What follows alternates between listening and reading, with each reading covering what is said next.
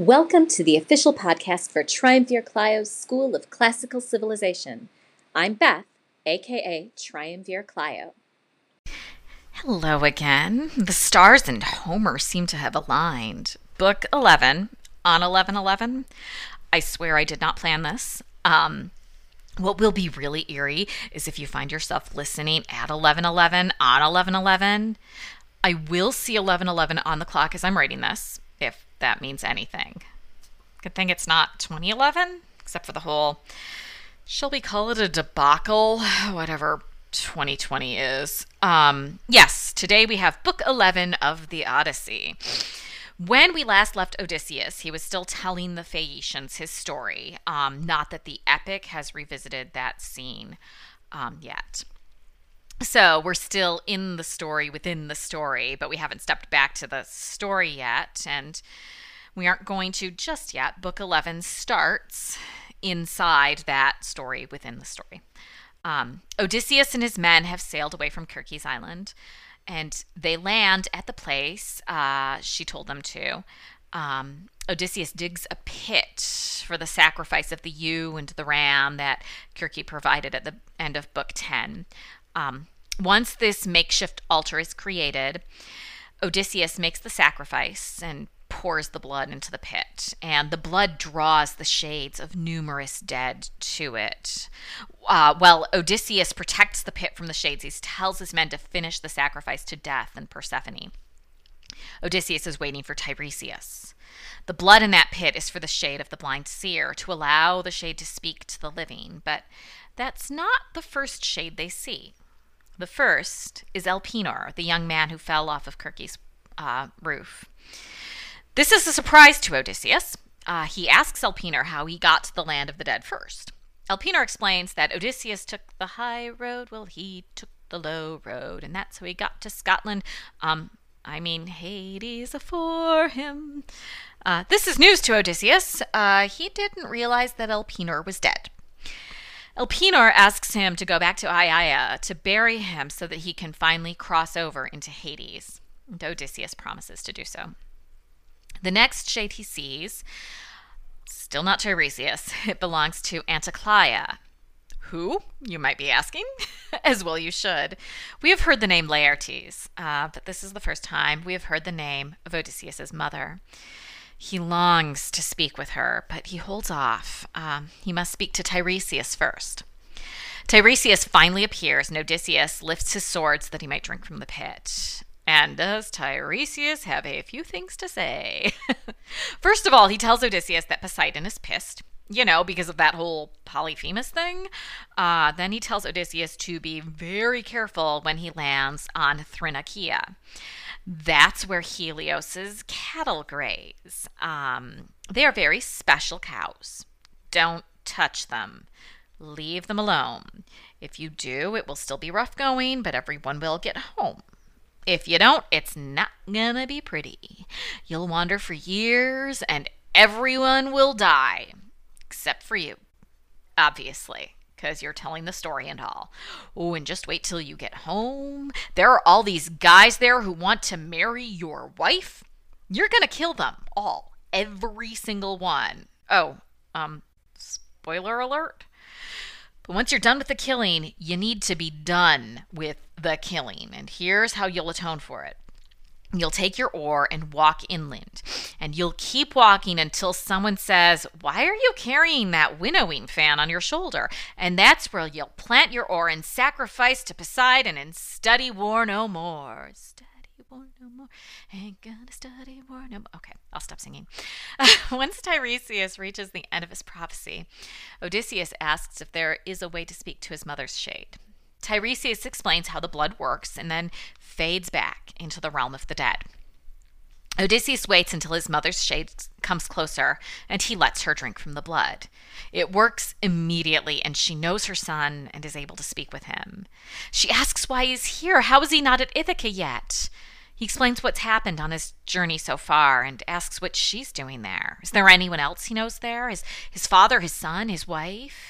She reassures him that Laertes and Penelope and Telemachus all still live. But Penelope mourns as she waits, and Laertes has taken himself away from the palace to live alone with his sorrow. As for herself, she died of a broken heart, waiting for her son to return from the war. Odysseus reaches out to hug her, but she's a ghost. He tries three times, but there is nothing there for him to touch. He asks her if she's just an illusion sent by Persephone to taunt him, and she tells him no. This is what happens when you die. The same fate awaits him one day. Then she tells him to pay attention to everything and everyone he sees here so that he can take the story back to Penelope when he gets home. We then start a section known as the Catalog of Women.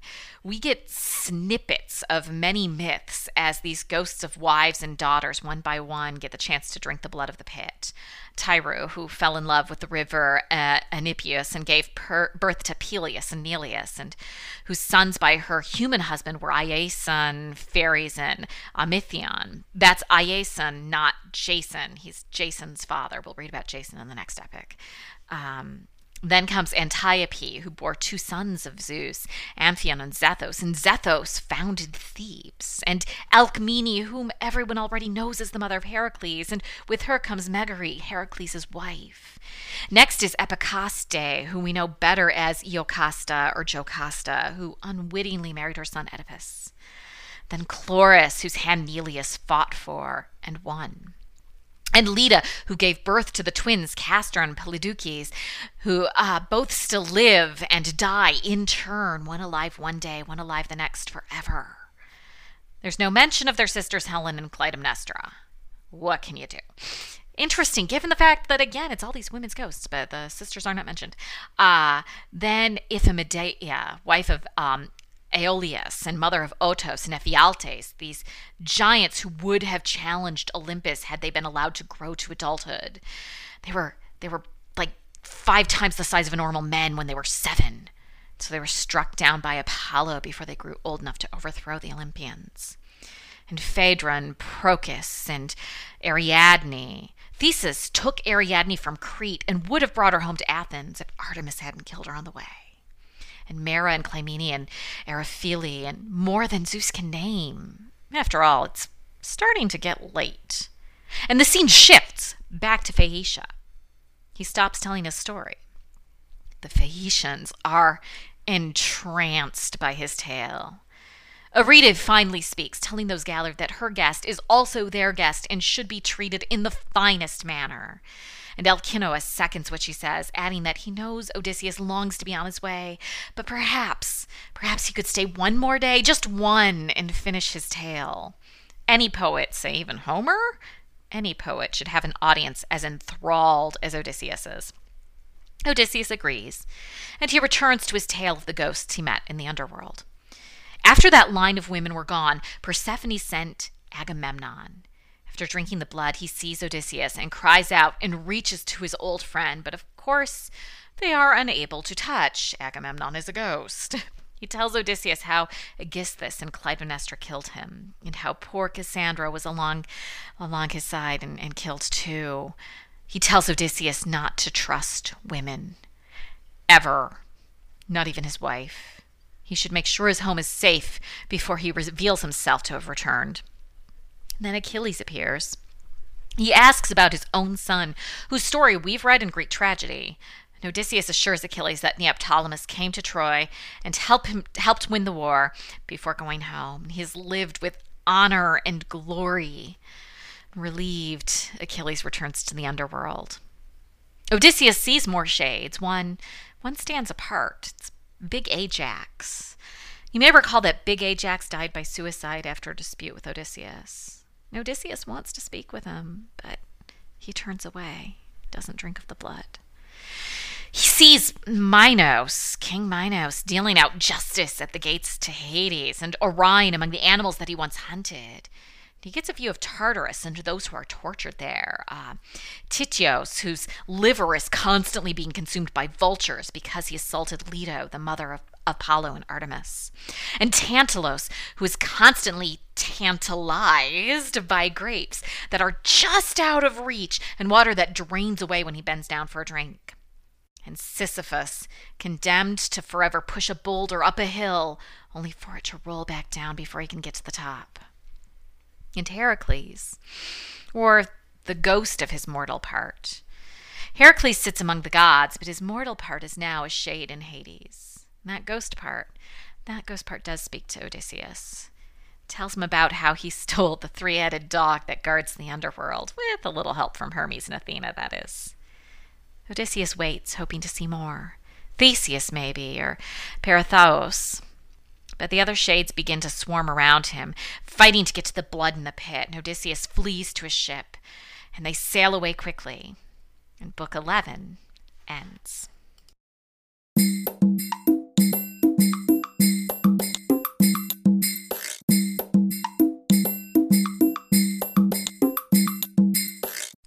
So, remember how I spent most of an episode talking about orality? That's because Homer wrote in a fairly illiterate time. Um, obviously, there was some literacy if things could be written down, but most people were not literate. Um, and the reason my myth episodes are different than what you may hear on other podcasts, or at least the ones that I listen to, um, is that I'm not putting together a story from multiple sources. Um, I'm trying to take you through what we have as primary sources. Um, and those myths all started out as stories, as oral stories. Uh, and so, even though Homer's epics were written down, obviously, they were part of an oral culture. Um, so, this is one of our oldest written sources for Greek myths because Homer is some of our oldest written Greek literature, right? And this book has snippets of a lot of those myths that were also told around the fire on an evening um, which means this is one of our oldest written sources for many of those stories. Uh, so, characters that we've read about or will read about in the Greek tragedies first appear on the page here. Kind of fun, no? Okay, if you're a nerd like me, maybe. but moving on. Um, here is something that I had to think about because I've either not noticed or paid attention in all of the other times I've read the Odyssey, and that's a lot. I don't know how I missed this before. Um, in order for shades to become aware and speak to the living, they must drink the blood, right? Um, so Odysseus is guarding the blood to and won't let anybody drink it until Tiresias does. But Odysseus is able to speak to Elpenor without Elpenor drinking the blood. Um, I have a theory. The only reason I can see for this disparity is that Elpenor is so recently dead that he hasn't forgotten himself yet he has not received a proper burial. So he has not yet been able to cross the river Styx and drink from the waters of the river Lethe, um, which are the waters that make the dead forget who they once were. Um, so it's this concept of the underworld where, in a way, you find peace through forgetting. Um, and just, yeah, I, yeah, the Greek Greek afterlife. It's it's interesting. Um, we'll have to get into that another time. You know, obviously, just beyond the scope of this this episode. Um, all of the other shades that Odysseus speaks with have have been buried. They have gone through the whole underworld afterlife process, supposedly. But Elpenor hasn't yet, and I think maybe that's why Elpenor can still recognize the the living and speak with the living because he hasn't completed all of the rituals associated with death. Um, anyway, the part that I distinctly remember being explained to me when I first studied this is is the whole or thing in Tiresias's prophecy. Now, if you know what a winnowing fan is, you're saying, duh, Beth, everyone understands what's going on there. Um, but since winnowing fans aren't used so much, what with modern farm equipment and all, it's not as common of an implement as it once was. A winnowing fan is used to separate the wheat from the chaff. Um, you kind of scoop up some grain and toss it in the air and let gravity and wind do the work, or at least that's basically how it was described to me. I have no personal experience with winnowing, um, so I could have described that completely wrong, but that's kind of how I visualize it. Um, it, and a winnowing fan is shaped a little bit like an oar. Um, so Odysseus is told to carry his oar to a place so far inland that people don't know what an oar is. Um, they just see um, a kind of weirdly shaped winnowing fan. And that's where he's supposed to make sacrifice to Poseidon at a place so far away from the sea that they don't know about boats. Who would worship Poseidon in such a place? Um, no one. So Odysseus needs to make amends for everything he's done wrong by bringing the worship of Poseidon to a place that ha- has had no need to worship him in the past. And he does this by planting his oar, a symbol of his worship in the earth. He must turn his sword into a plowshare. Um, yeah, I kind of love the symbolism of this part. It's a nice conclusion to the 20 years Odysseus effectively spends at the Trojan War. Now, of course, we have to get him to Ithaca first. Um, the final part I, of course, need to talk about is the catalog of women. Um, website that I frequently reference uh, just to make sure that I don't get too lost um, on on these uh, epics episodes um, is called Lit Charts, and um, it's kind of like Cliff's Notes. Uh, but I frequently find that it's it's decent. It's better than um, Cliff Notes frequently is. Um, and so I'm really surprised that the woman who wrote um, the the Odyssey chart completely skips this section. There's no mention that there even is a part called the Catalog of Women. Um, it goes, the Catalog of Women goes on for several lines, but she, but the lit chart skips straight from Anticlea to Agamemnon, um, with no mention of what's what comes in between. And I mean, historically, the catalog of women is a pretty important part of the epic. Um, this is one of those super ancient parts, um, these snippets of lots of other stories. And it's interesting because it's a catalog of women, not men. Now, in these snippets, we get all of these stories. Um, in, in the in they're all about how a woman is related to a man or or men, but at the same time, the stories all start with who the woman is. Um, and there's something very, I don't know, feminine or gynocentric um, about this whole underworld scene. Um, my translation uh, speaks of death and Persephone. Um, it's not Hades or Pluto, it's death. Hades is the god of the underworld. He's the king of the underworld, right? Death is a different god. Hades is not death, that's somebody else. Um, so the king of the underworld doesn't even appear, but the queen does, which is interesting when we take a step back and remember that this is a story that Odysseus is telling to the Phaeacians. And we've already seen that Arete is of equal, if not higher, status to her husband. So maybe this is a purposeful move on Odysseus's part. Just a thought. It's easy to forget that there is a larger frame that all of this is happening in. Um, ooh, and that sounds like a good AP credit question. I'll put that on the blog. Um, there's some other questions there too uh, that are not quite so esoteric. um, I'd love to hear your thoughts. It's triumvirclio.school.blog and the URL and maybe a link are in the show notes. On Friday, we will cover two Homeric hymns. Um, they're dedicated to the Dioskuroi. Uh, who's that, you might ask? I will tell you on Friday. Talk to you then. You can join the discussion of this and everything covered in this podcast by following the link in my show notes. And if you're enjoying what you've heard so far, please consider supporting the show with a monthly donation of your choosing, just like public radio. And please also consider giving a five star review on your podcatcher of choice so that more people can discover the fun that is Triumvir Clio's School of Classical Civilization.